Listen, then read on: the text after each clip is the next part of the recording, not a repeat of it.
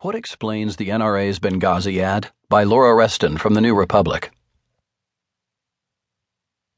The ad opens with Mark Geist walking through Arlington National Cemetery, dressed in a crisp collared shirt. He's been identified only as a Marine Corps veteran, but some viewers will undoubtedly recognize him on sight. Geist was a member of the security team that rescued 25 Americans in the 2012 attacks on the American compound in Benghazi. Two years later, his story was chronicled in